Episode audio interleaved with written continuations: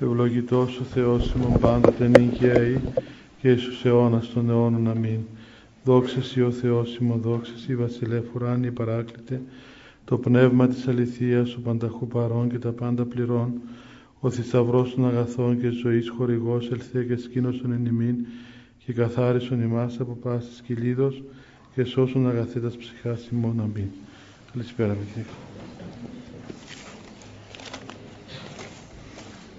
Να δούμε ένα-δυο από τις απορίες που υπάρχουν, να μην τις αφήνουμε, για να μην φαίνεται ότι υποτιμούμε τους ανθρώπους που κάνουν τον κόπο και τις γράφουν.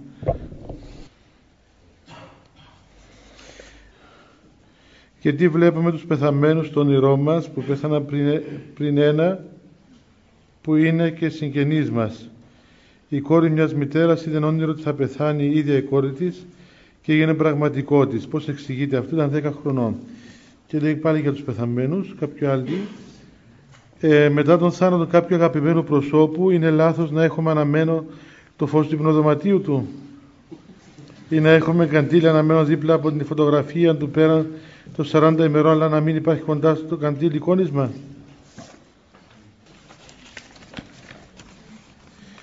Πώς εξηγείται όταν κάποιος βλέπει στα όνειρά του αγαπημένο του πρόσωπο που έχει χάσει συγκεκριμένα τον πατέρα μου που τον επισκέπτομαι σχεδόν καθημερινά στο κημητήριο.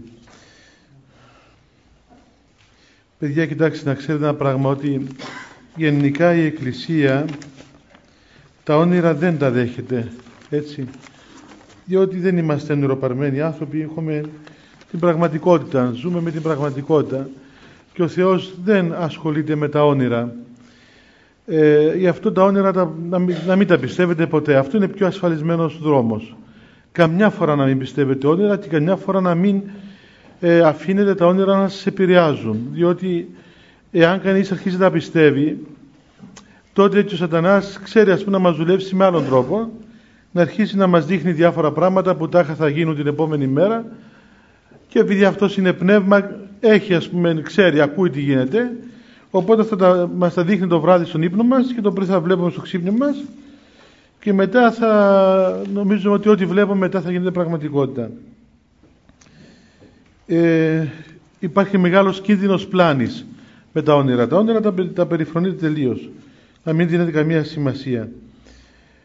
Ε, το ότι βλέπουμε στον ύπνο μας μερικές φορές μερικούς και κοιμημένους συγγενείς μας αυτό βέβαια είναι πολύ φυσικό διότι όταν χάσεις κάποιο πρόσωπο δικός σου μέσα στην ψυχολογία ας πούμε του ανθρώπου φυσικό είναι να βλέπει ας πούμε το πρόσωπο εκείνο, να βλέπει κάποιο γνωστό του, κάποιον δικό του άνθρωπο. Μπορεί καμιά φορά και ο Θεός να επιτρέπει να βλέπει κανείς κάποια όνειρα έτσι για να παρηγοριέται. Ιδίως όταν είναι πολύ πονεμένος ο άνθρωπος και έχασε κάποιο πολύ δικό του άνθρωπο. Εντάξει, υπάρχει μια παρηγοριά μέσα από τα όνειρα, αλλά να το βλέπει απλώς σαν μια παρηγοριά και τίποτα πέραν τούτου και να μην πιστεύει ποτέ ότι αποκαλύπτει ο Θεός το θέλημά του ή τα μέλλοντα γενέστε μέσα από τα όνειρα. Και αυτό που λέει ότι αυτή η μητέρα είδε όνειρο ότι θα πεθάνει η κόρη της και έγινε. Ε, μπορεί να ναι, αφού το λέει εδώ το είδε ας πούμε η γυναίκα αυτή. Εντάξει μπορεί να ήταν πραγματικό της. Όμως ε, αν πούμε ότι αρχίσουμε να πιστεύουμε αυτά τα πράγματα, μετά θα βλέπουμε κάθε μέρα ότι πεθαίνουν τα παιδιά μας και όλη η μέρα θα κλαίμε γιατί θα πεθάνει ένας, θα πεθάνει ο άλλος. Να έχουμε μια εμπιστοσύνη στο Θεό, να έχουμε μια εμπιστοσύνη για τη ζωή μας, για τα παιδιά μας, για την οικογένειά μας, για τον κόσμο ολόκληρο και να, αυτή η μανία να θέλουμε να μαθαίνουμε το μέλλον μας και ξέρω εγώ τι θα γίνει αύριο και μεθαύριο, αυτά τα πράγματα δεν είναι υγιή πράγματα. Τι, τι να μάθεις το μέλλον σου δηλαδή; Δεν μας αρκεί το παρόν. Τι να κάνουμε το μέλλον; Για να ξέρουμε ας πούμε πότε θα πεθάνουμε. Και αυτό με το φως, γιατί να μην έχει αναμένο φως του πνοδοματίου του; Τι, το, το αφήνεται 40 μέρες το φως αναμένο. Ε, για να βλέπει;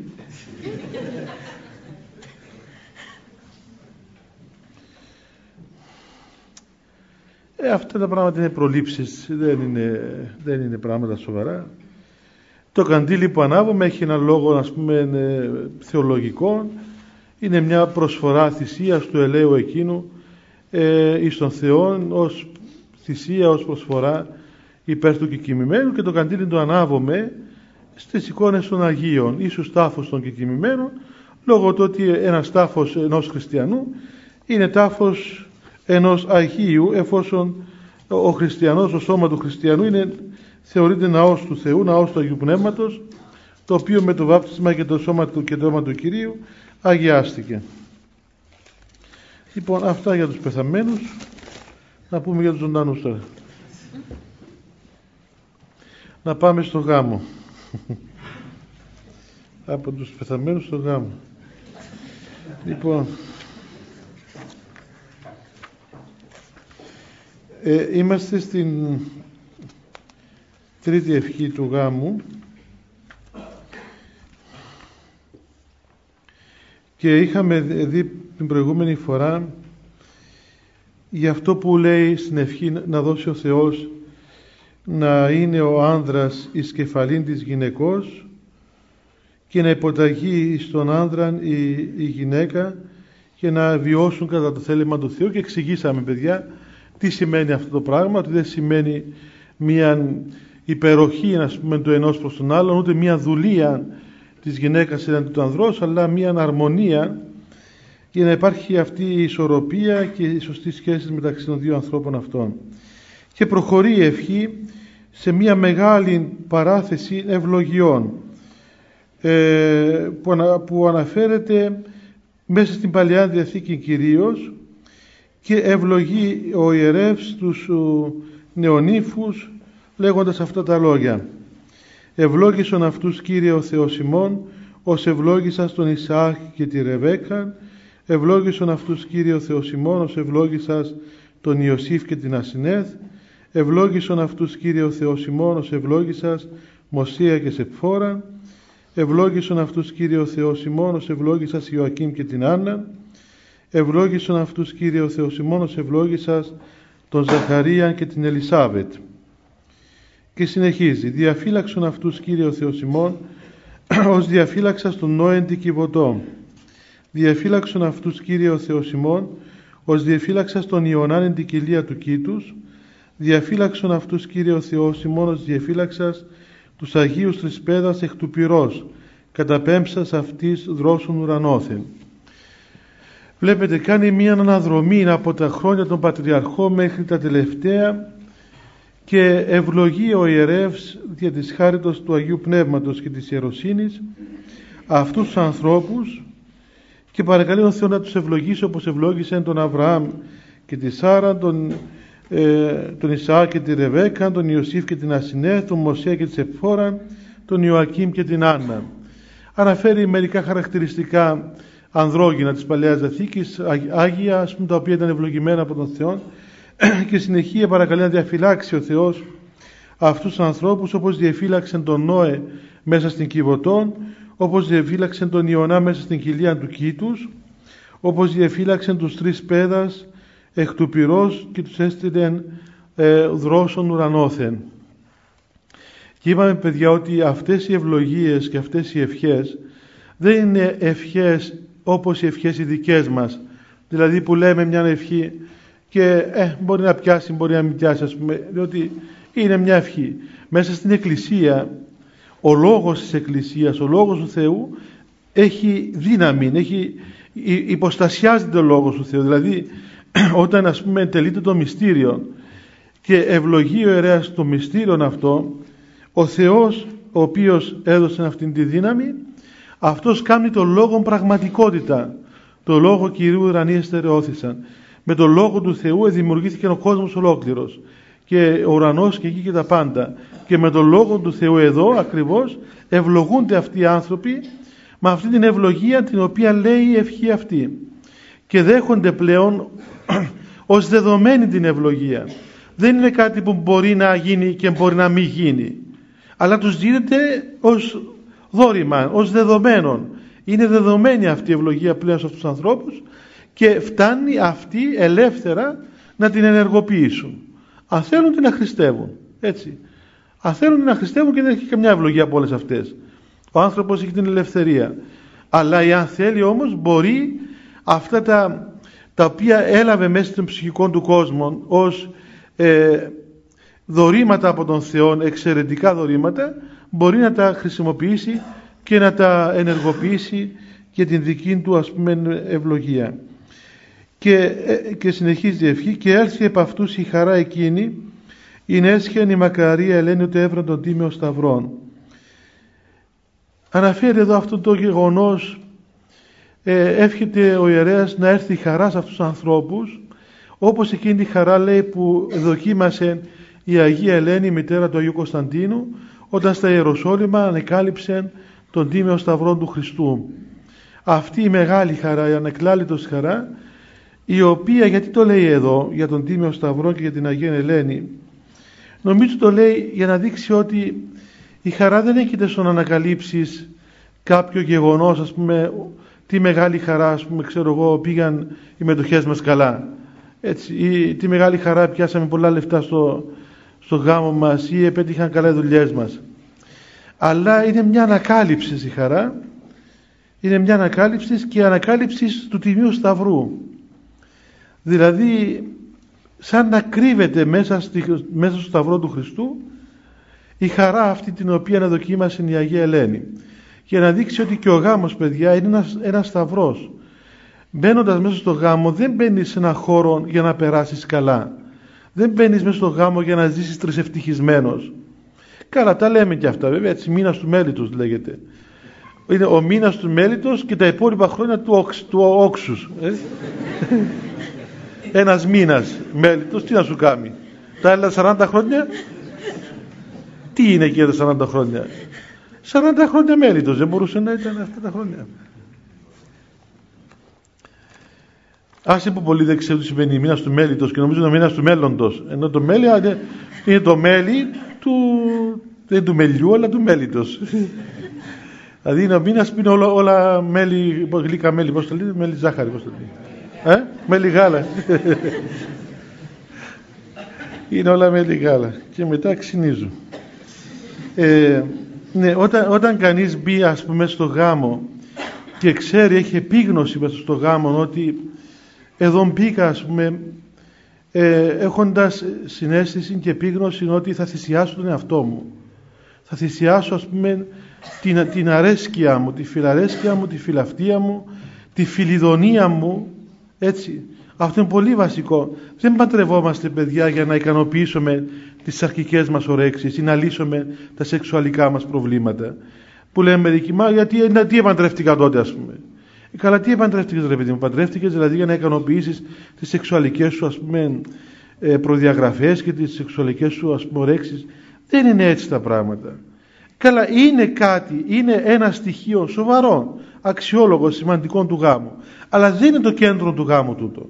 Διότι αν αυτό νομίζεις σαν κέντρο του γάμου, τότε ασφαλώς θα έρθει μια ώρα που πρέπει εκ των πραγμάτων να, να αναχθείς πιο πάνω από αυτήν τη θεώρηση του γάμου, δεν θα το δεχθείς και μετά θα κάνεις άλλα πράγματα, θα, θα καταστρέψεις τη σχέση σου αυτή. Και άρα εδώ έχει σημασία που λέει η Εκκλησία και εύχεται να, να, να αποκτήσουν και να έρθει σε αυτούς η χαρά εκείνη, η ανεκλάλητος χαρά της Αγίας Ελένης που βρουν το Σταυρό του Χριστού. Γιατί και εμείς παιδιά αν τη χαρά του Σταυρού, αν, αν ανακαλύψουμε στη ζωή μας ότι η χαρά έγκυται πράγματι όταν έχεις σταυρό.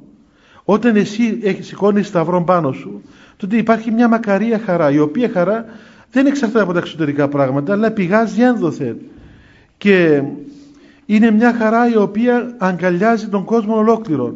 Γι' αυτό λέμε στην Εκκλησία η δούγαρ ήρθε δια του Σταυρού χαρά εν όλο το κόσμο. Διαπαντός ευλογούνται στον Κύριο. Βλέπετε τι μεγάλο πράγμα αυτό. Να, να λέμε ότι μέσα από τον Σταυρό, από, το, από τον θάνατο, μέσα από τον θάνατο έρχεται χαρά εν όλο το κόσμο.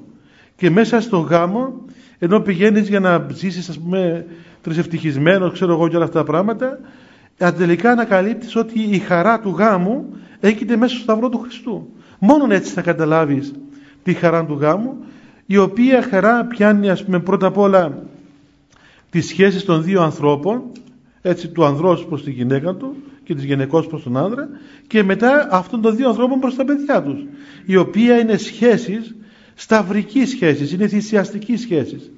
Εάν δεν το καταλάβεις έτσι τότε ο μεν άνδρας θα αισθάνεται ότι είναι ο, ο Κύριος η γυναίκα θα αισθάνεται την υπηρέτρια και το μωρό θα αισθάνεται ότι ας πούμε είναι αυτός που θα τυραννάει και τους δυο. Ε, μετά μνημόνευσον αυτούς αυτόν Κύριο Θεός ημών ως εμνημόνευσας του Ενόχ, του Σιμ, του Ηλία. Να θυμηθείς λέει Κύριο Θεός ημών όταν λέμε μνημόνευσον βέβαια όταν λέμε του Θεού θυμήσου Θεέ μου δεν είναι ότι ξέχασα αυτό και λέει α ευτυχώς που θυμήθηκα έτσι δεν λέει ο Θεός έτσι αλλά αυτή η μνήμη του Θεού και στην Εκκλησία που λέμε αιωνία η μνήμη δεν το λέμε αιωνία μνήμη για να τους θυμόμαστε εμείς πάντα. Και έχει και κάτι επικίδιος που κάνουν ας πούμε σε κάτι κηδείες. Εκεί να τραβάς τα μαλλιά σου. Που είσαι μακαρίτη τάδε ας πούμε που έκοψες τόσα οικόπεδα και προώθησες την, ε, την πολοδομική ας πούμε ανάπτυξη της πόλεως ταύτης. Και σε κλαίντα οι δισκοθήκες και σε κλαίνε και, και κλαίω κι εγώ που τους ακούω και μου έρχεται να κάνω με τον λοιπόν και με πιάνουν τα νεύρα. Δεν ξέρω τι θα πω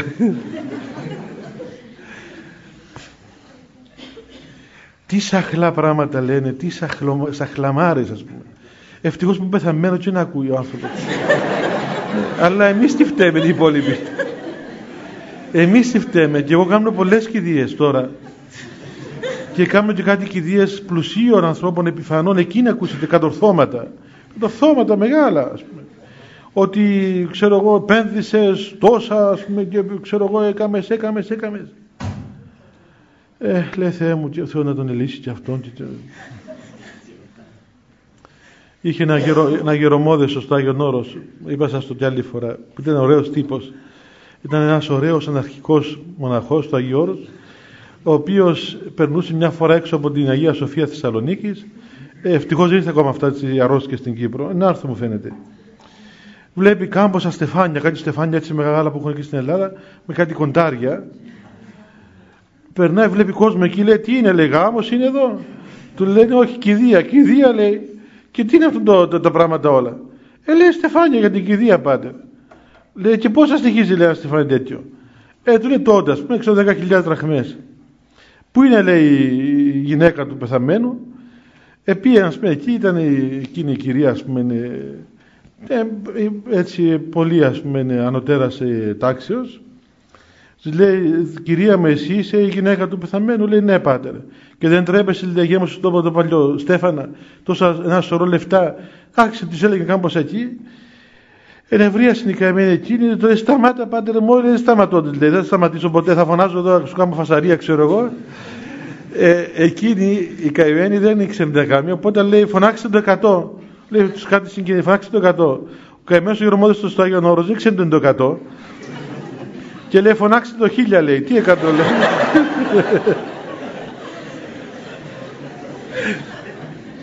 Βέβαια σε λίγα λεπτά βρέθηκε στο αυτόφορο στη Θεσσαλονίκη και την επόμενη μέρα στο Άγιον Όρος, χειροπόδαρα.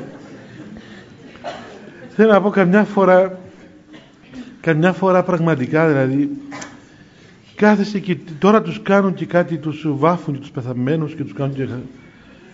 Που λένε, ας τον άνθρωπο ρε παιδί μας, ας τον άνθρωπο, είναι πεθαμένος.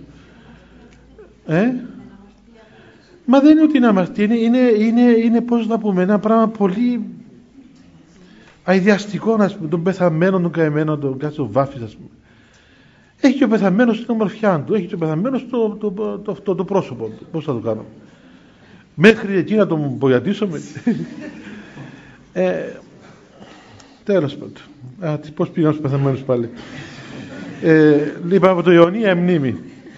Λοιπόν η μνήμη, η μνήμη παιδιά που λέμε μνημόνευσαν ο Θεός εδώ και όταν λέμε αιωνία μνήμη. Ναι δεν εννοούμε να τους θυμόμαστε εμείς πάντα ότι πίνεις στο καλό και να σε θυμόμαστε.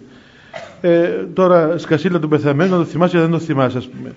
Είναι η μνήμη είναι ο Θεός έχει στη μνήμη του ή στην αγάπη του ο Θεός τους ανθρώπους αυτούς όλους. Γι' αυτό λέει η Εκκλησία να είναι αιωνία η μνήμη σου παρά το Θεό. Δηλαδή ο Θεός να σε ενθυμείται πάντοτε μέσα στο πλήθος της αγάπης του για σένα. Και όταν λέμε μνημόνευσε ο Θεός ακριβώς παρακαλούμε τον Θεό να, να είναι πάντα κοντά σε αυτούς τους ανθρώπους όπως ήταν κοντά στον Ενόχ, τον Σίμ, τον Ηλία ως εμνημόνευσας του τον Αγίο σου τεσσαράκοντα μαρτύρων καταπέμψεις αυτής ουρανόθεν Στεφάνους όπως τους Αγίους 40 μάρτυρες που ήταν μέσα στην παγωμένη τη λίμνη και έστειλε ο Θεός 40 Στεφάνους και τους ενίσχυσε με αυτόν τον τρόπο κατά τον ίδιο τρόπο να θυμηθεί και τους νεόνυφους. Και λέει εδώ μετά ένα ωραίο λόγο μνημόνευσον Κύριο Θεοσημών και τον αναστρεψάντων αυτούς γονέων ότι ευχέ γονέων στηρίζουν στη θεμέλια οίκων Μεγάλη, μεγάλος λόγος αυτός παιδιά μεγάλος λόγος. Λέει να θυμηθείς Θεέ μου εσύ αυτούς τους γονείς που τους ανάθρεψαν. Δεν είναι εύκολο πράγμα να αναθρέψεις έναν άνθρωπο. Δεν είναι εύκολο πράγμα. Ε, είναι πώς να πούμε είναι κάτι παραπάνω και από την ίδια τη ζωή σου ακόμα. Είναι μια υπέρβαση στη ζωή σου. Είναι ένα δώσιμο της ζωής σου της ίδιας σε έναν άλλον άνθρωπο. Αυτό το, το, το, το πράγμα το οποίο εσύ κυοφορείς μέσα σου από τότε που είναι ξέρω εγώ ένα κύτταρο και μετά που γίνεται ολόκληρος άνθρωπος που είναι μέσα στη μητέρα γεννάται και αρχίζει όλη αυτή η πορεία της ανατροφής ενός ανθρώπου να το μεγαλώσεις, να το προφυλάξεις να γρυπνήσεις μαζί του, να, να δεθείς μαζί του και μετά έρθει η ώρα που φυσιολογικά πλέον αυτό το παιδί, αυτός ο άνθρωπος, αυτό το δικό σου το κομμάτι πρέπει να φύγει από σένα. Πρέπει να σε εγκαταλείψει. Και αυτό βλέπετε αυτό μέσα στη σοφία του Θεού. Για ποιο λόγο; Για να μην κολλήσει ούτε εκεί η καρδιά των γονιών. Να ξεκολλήσουν και από εκεί. Για να δοθεί τελικά ότι η καρδία μας δεν πρέπει να, να δοθεί ούτε ακόμα και στα παιδιά μας. Πρέπει να υπερβεί ο γονιός και το παιδί του όταν θα το δώσει σε έναν άλλον άνθρωπο.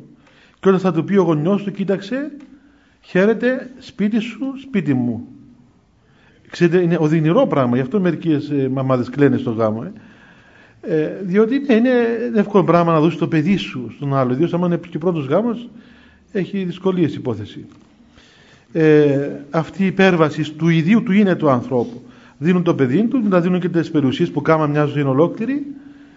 Και τι γίνεται έτσι, είναι μια απέκτηση όλων των πραγμάτων. Ε,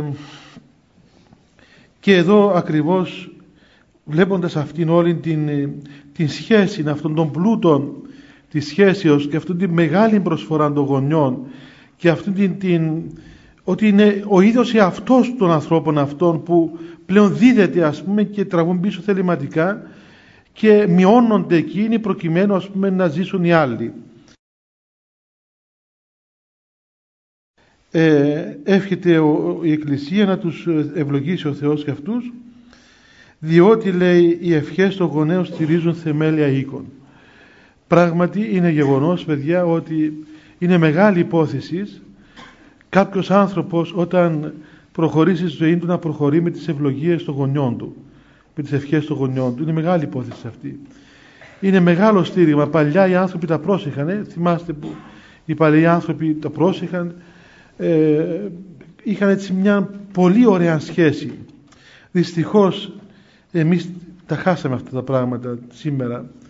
Αυτό το πνεύμα, το τίθε πνεύμα ας πούμε της απελευθέρωσης τελικά τα ισοπαίδωσε όλα και χάθηκε αυτή η ιερότητα των σχέσεων του, του γονιού με το παιδί του που το παιδί ας πούμε φιλούσε το χέρι του των γονιών του έπαιρνε την ευλογία τους, έπαιρνε την ευχή τους και επίστευαν στις ευχές των γονιών τους.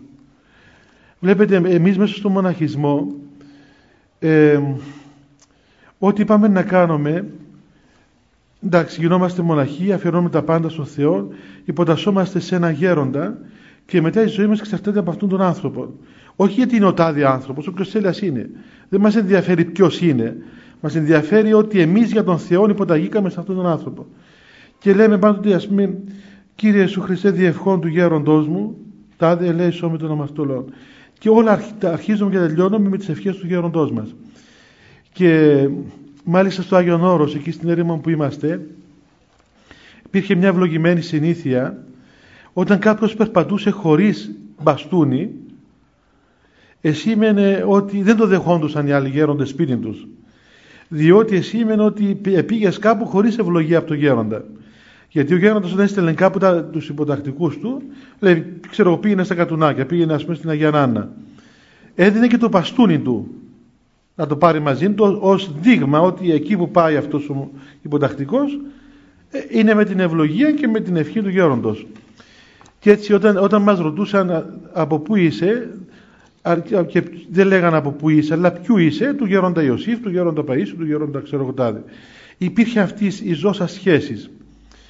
Και μέσα στην οικογένεια υπήρχε παλαιότερα. Και στους ε, Σλάβους, στους Ρώσους περισσότερο, υπάρχει αυτή η σχέση ακόμα μέσα στους χριστιανούς Ρώσους. Πράγματι εκεί κανείς βλέπει ε, και εγώ είδα με τα μάτια μου αυτό το πράγμα ε, στη Ρωσία όταν είχα πάει πριν 10 χρόνια ένα χρόνο πριν έρθω στην Κύπρο που είδα με τα μάτια μου που η μητέρα έπαιρνε τα μωρά της στο σχολείο και πριν τα αποχαιρετήσει ε, τα μωρά έσκυβαν και η μητέρα τα σταύρωνε στο κεφάλι και τα μωρά φιλούσαν το χέρι της μητέρας τους. Τα φιλούσε και τα αποχαιρετούσε. Και αυτό το κάνουν πολλές μητέρες, όχι μια και δυο. Οι Ρώσοι τιμούν πάρα πολλά τη μητέρα και έχουν κάτι κούκλες έτσι που βγάζουν μια μέσα στην άλλη, ξέρω εγώ. Ε, μάτουσκες. Και ο Άγιος Σεραφείμ του Σάροφ θυμάστε που φορούσε πάντα το σταυρό της μάνας του πάνω του. Έχουν, ναι, το φύλαξαν οι Ρώσοι αυτό το πράγμα, ως, επειδή είναι Ορθόδοξοι. Το είχαμε και εμείς, παιδιά, αυτό. Και είναι μεγάλη υπόθεση. Είναι μεγάλη υπόθεση κάποιος να προχωρήσει τη ζωή του έχοντας τις ευχές των γονιών του. Αισθάνεται μια σκέπη, αισθάνεται ε, να το φυλάει κάτι, ας πούμε, αισθάνεται μια βάση. Αυτό που λέει εδώ η Εκκλησία δεν είναι χωρίς λόγο ότι στηρίζουν θεμέλια οίκων οι ευχές των γονιών. Αυτό το πράγμα έχει δύο έτσι όψεις. Πρώτον, να προσέχουν τα παιδιά να κάνουν πράγματα ευλογημένα από τους γονείς τους. Βέβαια και να προσέχουν και οι γονείς να δίνουν την ευχή στα παιδιά τους και να μην μου τρώνουν όταν κάνουν κάτι τα παιδιά τα οποία και να τους αρέσει. Διότι όπως, όπως πολεμά ο, ο, ο διάβολος τα, τα παιδιά να αντιδρούν εναντίον των γονιών τους έτσι πολεμά και τους γονείς να αντιδρούν εναντίον των παιδιών τους και, να, και να γίνεται σύγχυσης και δεν αφήνει το γονιό ας πούμε, να υπερβεί το, τη μικρότητα, την ανθρώπινη, τον εγωισμό, ξέρω, την αρέσκεια του, επειδή δεν πειράζει. Αφού το παιδί μου, ας πούμε, θέλει να ζήσει με αυτόν τον τρόπο, να του δώσω την ευχή μου. Όχι. Αφού δεν κάνει εκείνο που σου λέω εγώ, ε, θέλω να έχω σχέση μαζί σου, έτσι αυτό ξέρω εγώ, ε, δεν σε θέλω. Δεν είναι καλό αυτό το πράγμα. Εντάξει, και να μην το κάνεις έτσι, ε, εκεί ευλογεί και ο Θεός, που η ευλογία του είναι πιο μεγάλη από την ανθρώπινη. Αλλά και, και τα παιδιά πάλι να προσέχουν να όσον είναι δυνατόν, όσον είναι δυνατόν να έχουν την ευχή, την ευχή των γονέων τους. Εάν δε, δεν, δεν είναι δυνατόν να γίνει αυτό το πράγμα, διότι οι γονείς ζητούν πράγματα τα οποία δεν στέκουν και είναι παράλογα πράγματα, τότε ασφαλώς δεν θα την έχουν, δεν θα την πάρουν την ευχή τους και θα ευλογήσει ο Θεός καλύτερα. Γιατί πολλές φορές δυστυχώς υπάρχει και αυτό το δεχόμενο οι γονείς να πλανώνται και να έχουν απαιτήσεις που δεν στέκουν. Ούτε, ούτε είναι σύμφωνα με το θέλημα του Θεού. Και άρα δεν μπορούμε να πούμε ότι ε, ισχύει αυτό ότι α, δεν πήρα την ευχή του γονιό μου και επειδή ήθελε να χωρίσω στον και καλά από τον άντρα μου ας πούμε ε, τώρα δεν έχω την ευχή του γονιό μου όχι. Έχει την ευχή του Θεού που είναι πιο μεγάλη γιατί κάνεις το σωστό και το πρέπει και αυτό που είναι θέλημα Θεού. Εάν όμως όλα είναι καλά πράγματι υπάρχει μεγάλη ευλογία. Εάν και οι γονείς είναι άνθρωποι συνετοί και ευλογούν τα παιδιά τους και τα παιδιά πάλι είναι σωστά παιδιά και δέχονται την ευχή και βοηθούν τους γονείς τους να δώσουν την ευχή τους τότε πράγματι υπάρχει μεγάλη ευλογία σε αυτούς τους ανθρώπους. Και συνεχίζει η ευχή, λέει μνημόνευσον Κύριο Θεός ημών τον δούλο σου των παρανύμφων των συνερθόντων εις την χαράν ταύτη. Να ενθυμηθεί ο Θεός και να ευλογήσει αυτούς τους παράνυφους που είναι οι μάρτυρες. Οι παράνυφοι παιδιά είναι μάρτυρες, γι' αυτό υπάρχουν εκεί, ως μάρτυρες του μυστηρίου του γάμου. Δίνουν την παρουσία ότι συμμαρτυρούν και συμπαρίστανται και συμπροσεύχονται με αυτούς τους ανθρώπους οι οποίοι τελούν το μυστήριο του γάμου τους. Μεταμνημόνευσον Κύριο Θεός ημών το του δούλου σου τάδε και της δούλης σου τάδε και ευλόγησον αυτούς. Έτσι ξαναεπανέρχεται ο ιερέας σε αυτούς τους ανθρώπους που είχε μπροστά του και παρακαλεί τον Θεό να τους ευλογήσει και, και πάλι. Και μετά δώσ' αυτής καρπών κοιλίας, καλλιτεκνίαν, ομόνια ψυχών και σωμάτων. Να δώσει σε αυτούς καρπών κοιλίας, έτσι, να κάνουν παιδιά. Αλλά όχι μόνο παιδιά, και καλλιτεκνία λέει. Καλλιτεκνία δηλαδή όχι μόνο παιδιά πολλά, αλλά και παιδιά καλά. Δεν είναι μόνο να γεννήσεις παιδιά, αλλά να κάνεις και καλά παιδιά. Γιατί πολλές φορές ε, υπάρχουν γονείς που έκαναν παιδιά, αλλά ε, μπορεί να ευχήθηκαν και να μην τα έκαναν καν, γιατί ήταν τόσο δύσκολη η ζωή τους και τόσο πολλά τα προβλήματα τα οποία δημιουργήθηκαν. Όμως, εάν κάνεις παιδιά και καλά παιδιά, τότε είσαι καλλίτεχνος, δηλαδή έχεις καλά παιδιά, τότε πράγματι χαίρεται κανείς και αισθάνεται αυτή την ευλογία του Θεού. Και ομόνια ψυχών και σωμάτων.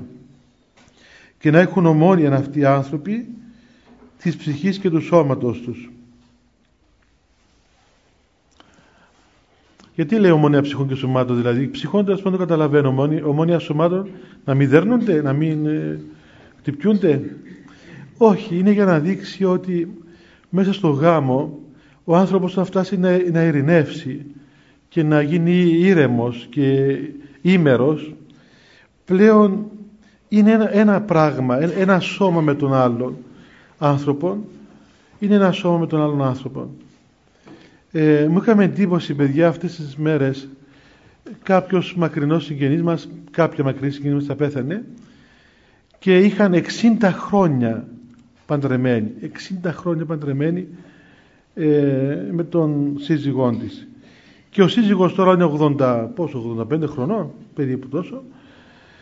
Ε, κλαίει την γυναίκα του βέβαια και ήρθε να με δει και μου λέει 60 χρόνια παντρεμένη ουδέποτε, ουδέποτε είπαμε ένα λόγο μεταξύ μας που να ψυχραθούμε. Ουδέποτε. Είμαστε 85 χρονών και αισθανόμαστε την ίδια αγάπη που είχαμε όταν ήμασταν αραγωνιασμένοι.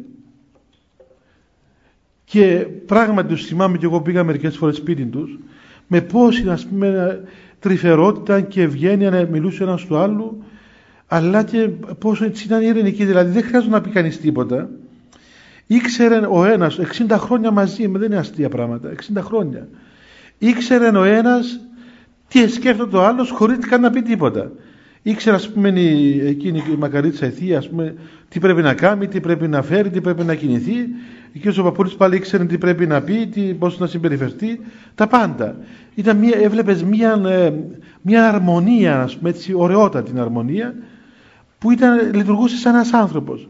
Και ένας άνθρωπος, όχι σαν εμάς που καμιά φορά δεν ξέρουμε τι μας γίνεται, και άλλα σκεφτόμαστε και άλλα κάνουμε και άλλα θέλουμε, αλλά σαν γίνον τους άνθρωπος που έχει μια αρμονία μέσα του και αυτό που σκέφτεται, αυτό θέλει, αυτό πράττει και έχει έτσι μια ειρήνη και έβλεπε κανείς πράγματι στο σπίτι εκείνη την ωραία ειρήνη. Αλλά βέβαια αυτό ήρθε διότι είχαν και προϋποθέσεις σωστές. Έχτισαν την σχέση τους πάνω σε σωστές προϋποθέσεις. Ήψωσαν αυτούς ως τα σκέρδους, κέδρους του Λιβάνου, ως άμπελον ευκληματούσαν. Να τους υψώσει λέει, όπως τις κέδρους του Λιβάνου, όπως εκείνα τα ωραία τα κέδρα στο Λίβανο, τα οποία είναι ωραία και θάλου μέσα στο χώρο εκείνον ας πούμε του Λιβάνου. Και όπως ε, το αμπέλι ένα κλίμα το οποίο ε, έχει ένα αμπέλι που έχει ωραία κλίματα, ωραίες κλιματόβεργες και κάνει καρπούς καλούς και γλυκείς καρπούς και πολλούς καρπούς και το βλέπεις και το χαίρεσαι έτσι να ευλογήσει ο Θεός αυτούς τους ανθρώπους.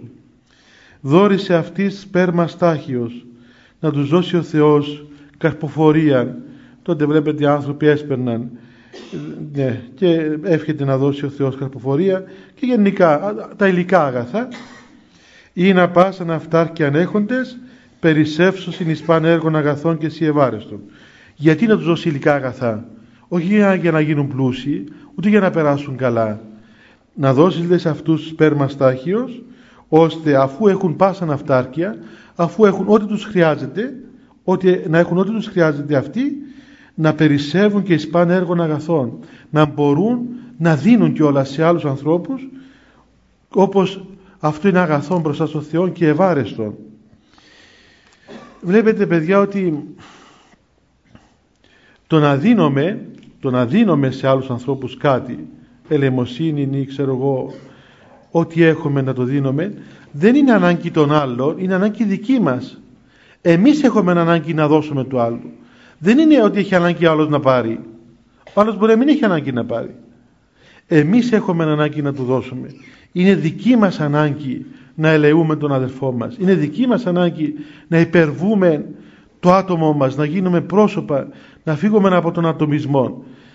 Και αυτό, αυτό που λέμε πολλές φορές, μα ξέρεις να ερευνήσεις ποιος είναι, αν απαταιώνας, αν... εντάξει ερεύνησε ας πούμε αν θέλεις, αλλά ε, δεν έχει και πολύ σημασία αυτό το πράγμα. Το ποιος είναι ο άλλος που τα παίρνει, ε, μπορεί να είναι απαταιώνας, μπορεί και αμέν είναι. Αλλά και απαταιώνας να είναι δεν έχει, έχει σημασία. Σημασία έχει ότι εσύ πρέπει να μάθεις να δίνεις. Αυτό που λέει ο Χριστός είναι μακάριο να δίνεις παρά να παίρνεις. Γιατί το λέει, ενώ ε, σήμερα η λογική λέει μακάριο να παίρνεις παρά να δίνεις. Ε, έτσι που λέει, το Ευαγγέλιο λέει μακάριο εστί διδώνε ή λαμβάνει. Ε, αυτό όμως με την κοσμική λογική δεν στέκει. Τρελός εσύ ας πούμε να τα δίνεις παρά να τα παίρνεις. Μα, μακάρι να τα παίρνεις, ε, δεν είναι και τίποτα άμα θέλεις. Από αυτά που τα παλιά σου τα παπούτσια, ξέρω παλιά σου τα φουστάνια, ναι, ε, που μας φαίνουν και μια φορά και εκεί στη Μητρόπολη τα παλιοπράγματα που έχουν, έχουν ας πούμε, για τους φτωχούς λέει. Καλά ρε παιδάκι, μα αφού εσύ δεν τα φοράς, αυτά είναι άχρηστα, ε, οι άλλοι θα τα φορέσουν επειδή είναι φτωχοί. Να φέρεις τα καλά σου τα ρούχα.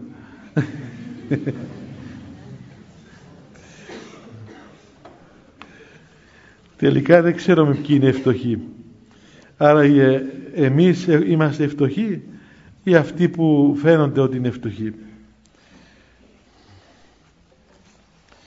Και πιο κάτω λέει και να, να, να είδουν ιούς των ιών αυτών ως νεόφυτα ελαιών κύκλο της τραπέζης αυτών και να τους ευλογήσεις λέει Κύριε Θεέ μου ώστε να δουν τα παιδιά τους ιούς των ιών αυτών να δουν τα παιδιά τους και τα εγγόνια τους ως νεόφυτα ελαιών, σαν μικρές ελιές που είναι νεόφυτες, που είναι τώρα φυτεύονται ας πούμε, νεαρά βλαστάρια των ελιών, κύκλο της τραπέζης των. Όπως να κάθονται γύρω γύρω από το τραπέζι, υπήρχαν αυτές οι εικόνες παλιά, τώρα δεν ξέρω αν υπάρχουν. Έτσι κάθονταν όλη η οικογένεια στο τραπέζι, ο παππούς, η γιαγιά, τα παιδιά, τα εγγόνια και υπήρχε αυτή η ευλογία ας πούμε, όλων εκείνων των ανθρώπων και έβλεπες τους ανθρώπους οι οποίοι ε, Μπορεί να ήταν όλο το σπίτι τους δύο δωμάτια. Δύο δωμάτια. Τελευταία είχα πάει σε ένα χωριό στη Λεμεσό και μετά με πήγα σε ένα σπίτι εκεί να με κεράσουν κάτι και πήγαμε, ήταν ένα σπίτι που ήταν ένα δωμάτιο όλων, όλων. Από το 1770 το σπίτι είναι εκείνο. Και το διατηρούν οι άνθρωποι εκεί με πολύ επίγνωση και πολύ ωραία. Και λέει, κοίταξε, λέει, λέει ο παππούς, σε αυτό το σπίτι, ήταν του παππού μου το σπίτι, το άφησε στον πατέρα μου, ο πατέρας μου σε μένα, εγώ στα παιδιά μου, τα παιδιά μου στα αγκόνια. Λοιπόν, και πόσοι άνθρωποι έζησαν. Ήταν 8 παιδιά. Και μεγάλωσαν 8 άνθρωποι σε ένα δωμάτιο, σε ένα δωμάτιο και ήταν όλοι μέσα σε εκείνο το δωμάτιο. Και σε εκείνο το δωμάτιο μαγείρευαν, έτρωγαν, κοιμόντουσαν. Είχαν και έναν τόπο που ήταν το, τα χόρτα των το ζώων, ξέρω εγώ τα σιτάρια τους, ήταν όλα εκεί μέσα.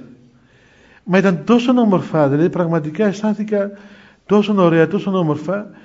Λέω αυτό, αυτό είναι ευλογία, ας πούμε. Τι πιο ωραίο πράγμα από τούτο. Κάθονταν όλοι οι άνθρωποι μια απλότητα, τίποτα το περιττό δεν είχε. Όλα ήταν ένα χαμηλό σπίτι με κάτι βολίτσια και σας πω γιασμένα, ας πούμε, με, τη, με τον γύψο και έβλεπες ότι ε, είχε, είχε πεταχτεί κάθε πράγμα περιττό και είχε μείνει μόνο η ουσία.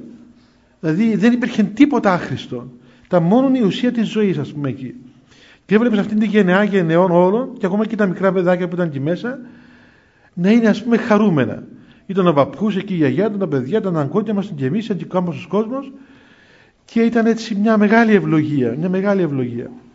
Σήμερα βλέπετε έχουμε ο καθένας το υπνοδωμάτιό του, με τα νεύρα κλειδώνουμε για την πόρτα.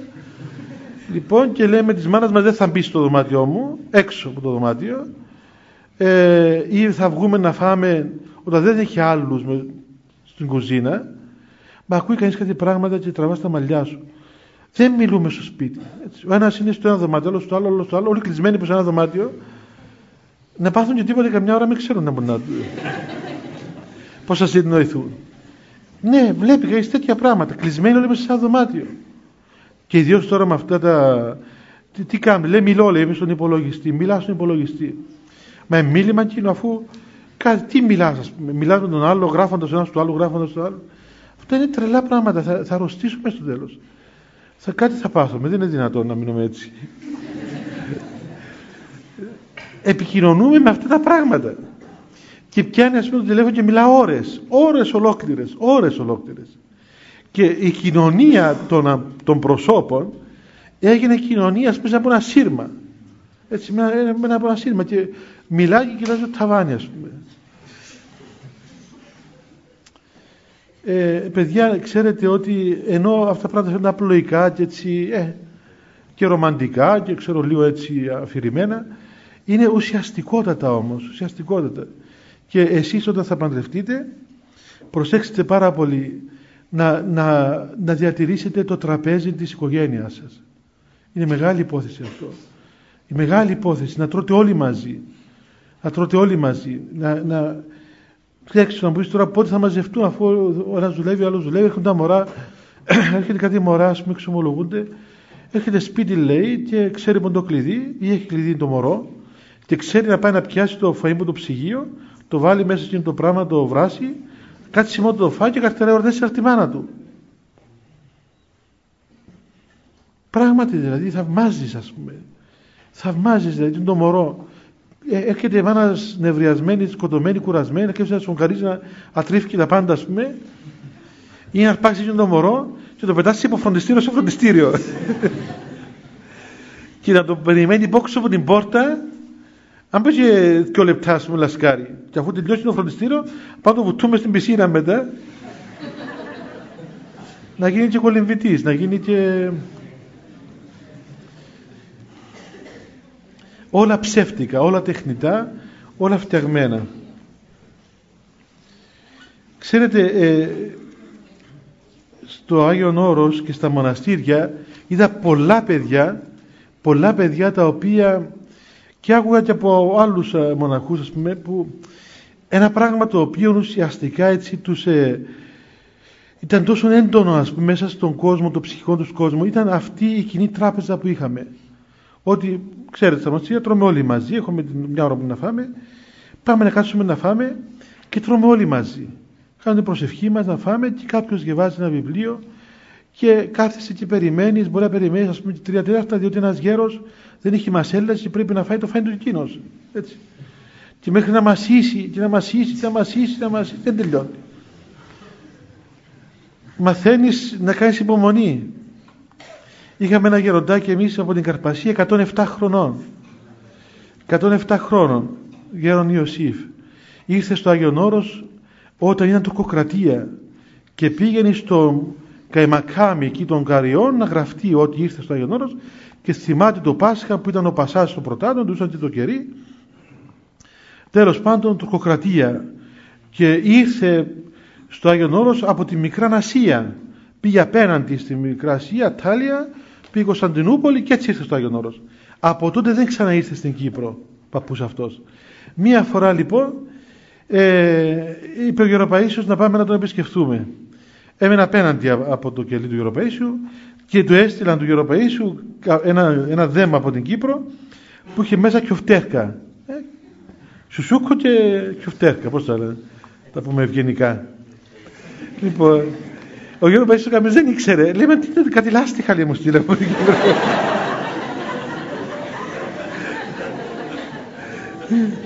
Και τι λάστιχα. Λέει κάτι, κάτι τετράγωνα λέει λάστιχα. Ε, τα δείξει εγώ γέλα. Λέω Γιώργο αυτά δεν εξήγησα το πράγμα. Δεν ήξερε. Πρώτη φορά είχε δει. Αν μου λέει πάμε να δώσουμε τον Γιώργο Ιωσήφ να χαρεί. Ε, επίαμε, ήταν απέναντι το καλύβα του, ας πούμε απέναντι από τον γέροντα το Παΐσιο, κάπου 15 λεπτά με τα πόδια. Έμενε μόνος του τότε. Τότε ήταν 102-103 χρονών. Όταν ήταν 105 τον πήραμε εμείς στο μοναστήρι και τον γεροκομίσαμε. Λοιπόν, ε, πάμε εκεί, του, λέει να του κάνουμε έκπληξη ας πούμε. Λέει, του λέει γέροντα, ε, έχω, σου έχω φέρει κάτι πράγματα να σου δείξω να μου πεις τι είναι. Ε, του έβγαλε ένα κιοφτέρ, τι είναι το πράγμα; Α, του λέω αυτά κιοφτέρκα από την Κύπρο. Λέει να σου τα δώσω να τρώεις, τα λέει τρώτα καλό. Ε, νομίζω δεν είχε δόντια παππούς. Ε, λέει, λέει με εμένα, άνοιξε το σιρτάρι, έχει ένα σιρτάρι εκεί, αυτό το κάνει σιρτάρι, έχει κάτι μασέλες μέσα φέρμοντες. Ανοίγει ένα σιρτάρι, είχε μέσα ζωντάκρες, πόντες, ε, παραμάνες, ό,τι θέλετε. Είχε και πεντέξι μασέλες. Και αν μια, ας πούμε, τέλος πάντων, λέω την πλήτω, δεν πειράζει, λέει, την δεν πειράζει. Την ξεσκόνησε λίγο, την εφόρησε, λέει, πει να δοκιμάσει, λέει, όχι, λέει, αυτήν του γέροντο του μακαρίτη, λέει, Ζανσέλτα. Φέρ μου την άλλη. Τέλος πάντων δοκίμασε όλες τις μασέλες που γίνεται μέσα διότι από όλους τους μακαρίτες τις εφύλαγε του παππούς και να τις έχει εκεί ανά πάσα στιγμή διότι δεν ξέρεις ε, σιγά σιγά το έφαγε. Θέλω να πω παιδιά αξίζει αυτό που το να κάθεσαι με τα γεροντάκια και να τα περιμένεις εκεί ας πούμε. Έχουν μια χάρη. Τα βλέπεις τρώνε ας πούμε έτσι με μια μακαριότητα ας πούμε εκεί. Κόβει μικρό μικρό μικρό το ψωμάκι τους ας πούμε το φάνη. Και μετά και τα γεροντάκια που στην αρχή σου χτυπούν τα νεύρα, στα νεύρα, ας πούμε. Εγώ νευρίαζα που τους έβλεπα. Δεν τελείωναν, δεν τελείωναν, ας πούμε. Ένα, ένα μήλο, είχαμε 20 λεπτά το φάει. Λίγο, λίγο, λίγο, λίγο, λίγο, λίγο, λες Παναγία μου, πώς είναι ώρα. Πώς είναι ώρα. Ε, μπορεί να το καταπιεί μια φορά να το φάει. Ε, στο τέλος, στο τέλος, ε, αφού ας πούμε σπάζαμε εμείς, ας πούμε, και σπάσαμε, έσπασαν οι, οι εγωισμοί μας ή τα αυτά που λέμε, που λέμε σπάσαν το φωλικάτι μας, Ύστερα και τα γεροντάκια σαν τα μωρά μας, ας πούμε. Όπως μια μάνα που περιμένει το μωρό της να κάνει δύο ώρα το ταΐσει λίγο-λίγο, να με πνίγει, να με καταπιεί, να με κάνει. Και τα βλέπεις τα γεροντάκια και χαίρεσαι. Και βλέπεις πόσο ωραία είναι, ας πούμε. Η χαρά Θεού, ας πούμε. Πάει κάθεται εκεί, δεν το πειράζει τίποτε. Ό,τι του δώσει να φάει να το φάει. Είχαμε γεροντανεί που έτρωνε ρέγκα μαζί με, το, με τα κατεήφια, ας πούμε. Το ίδιο. Εν ωραία παππού, ωραία λέει, μια χαρά έχει τίποτα. Λοιπόν, αυτή η κοινότητα, αυτή η κοινωνία, αυτή η κοινή τράπεζα που την έκαναν και οι χριστιανοί, οι πρώτοι χριστιανοί, βλέπετε, ετελούσαν το μυστήριο της ευχαριστίας μέσα στα κοινά τραπέζια. Για να υπάρξει αυτή η κοινωνία, δηλαδή ο άνθρωπος δεν είναι μόνο πνεύμα, δεν, δεν φτάνει επίσης αγαπώ τον άλλον ας πούμε. Ο άλλος δεν είναι φάντασμα, έτσι, δεν είναι πνεύμα. Ο άλλος είναι άνθρωπος. Τον αγαπάς σημαίνει ας πούμε ζεις μαζί του, ζεις για αυτόν. Γίνεσαι ένα πράγμα μαζί με αυτόν τον άνθρωπο. Τον περιχωρείς αυτόν τον άνθρωπο. Και έτσι, έτσι μας θέλει να τον αγαπάς και στην εκκλησία που πάμε όλοι μαζί και είμαστε φίρδιμοι και μια εκκλησία ε, αυτό το πράγμα είναι. Μαθαίνουμε να ζούμε με τον άλλον άνθρωπο. Με όλους τους άλλους ανθρώπους. Και όταν τρώμε και μαζί με τους άλλους μαθαίνουμε να κοινωνούμε με τους άλλους ανθρώπους. Είναι μεγάλη υπόθεση μια οικογένεια έστω και μια φορά την ημέρα να τρώνε μαζί. Και εκεί να μιλούν. Υπάρχει μια άλλη ατμόσφαιρα. Μια άλλη ας πούμε ευλογία. Να κάνουν την προσευχή τους να κάνουν στο τραπέζι τους και να μιλήσουν με, με ελαρότητα με, με ωραιότητα να πούμε, και να κοινωνήσουν αυτοί οι άνθρωποι μεταξύ τους και τότε θα καταλάβουν ότι αυτή η ώρα είναι η καλύτερη ώρα που θα θυμούνται πάντα. Θα θυμούνται πάντα. Γίνονται ένα σώμα αυτοί οι άνθρωποι και τελειώνω παιδιά γιατί να μην φάμε και την ώρα. Να γίνουν λοιπόν ως νεόφυτα ελαιόν κύκλο της τραπέζης αυτών και ευαρεστήσαντες ενώπιό σου και αφού ευαρεστήσουν ενώπιό σου μέσα από όλα αυτά τα πράγματα να ευαρεστήσουν ενώπιον του Θεού να λάμψουν σαν φωστήρες στον ουρανό εν σύ το Κύριο ημών. Οι άνθρωποι αυτοί μέσα από όλα αυτά τα αγαθά του γάμου να μην κολλήσουν σε αυτά γιατί αν κολλήσουν σε αυτά όσο ωραία και αν είναι, τότε θα αυτονομήσουν τον γάμο, θα γίνει ο γάμος έναν είδωλο. Και το, τα είδωλα θα συντριβούν κάποια ώρα, δεν στέκουν τα είδωλα. Πρέπει αυτά όλα να γίνουν τα μέσα τα οποία θα σε οδηγήσουν κάπου αλλού. Πρέπει κάποια στιγμή να υπερβείς και τον γάμο, να υπερβείς και τα παιδιά σου, να υπερβείς και τον άντρα σου και τον εαυτό σου και τα πάντα και να συνάψεις τον αιώνιο γάμο σου με τον Θεό, ο οποίος θα μείνει αιώνια. Λοιπόν, έτσι και τελειώνει η ευχή, ώστε μέσα από όλα αυτά να γίνουν ευάρεστοι άνθρωποι ενώπιον του Θεού και να λάμψουν όπως οι φωστήρες εν το ουρανό, όπως τα άστρα και οι πλανήτες και ο ήλιος έτσι να λάμψουν και αυτοί με την Αγία ζωή τους και να δοξάζουν και να ευχαριστούν τον Θεό. Και εδώ να σταματήσουμε για τώρα. Λοιπόν, να κάνουμε προσευχή μας παιδιά για να πάμε. Χριστέ το φως του αληθινών του φωτίζουν και αγιάζουν πάντα άνθρωπον ερχόμενων εις τον κόσμο σημειωθεί το εφημάς του φως του προσώπου σου είναι αυτό ψώμεθα φως του απρόσιτον και κατεύθυνον τα διαβήματα ημών προς εργασία των εντολών σου πρεσβείες της Παναχράντου σου Μητρός και πάντως στον Αγίον Αμήν. Διευχών των Αγίων Πατέρων ημών Κύριε σου Χριστέ ο Θεός ελέησον ημάς αμήν.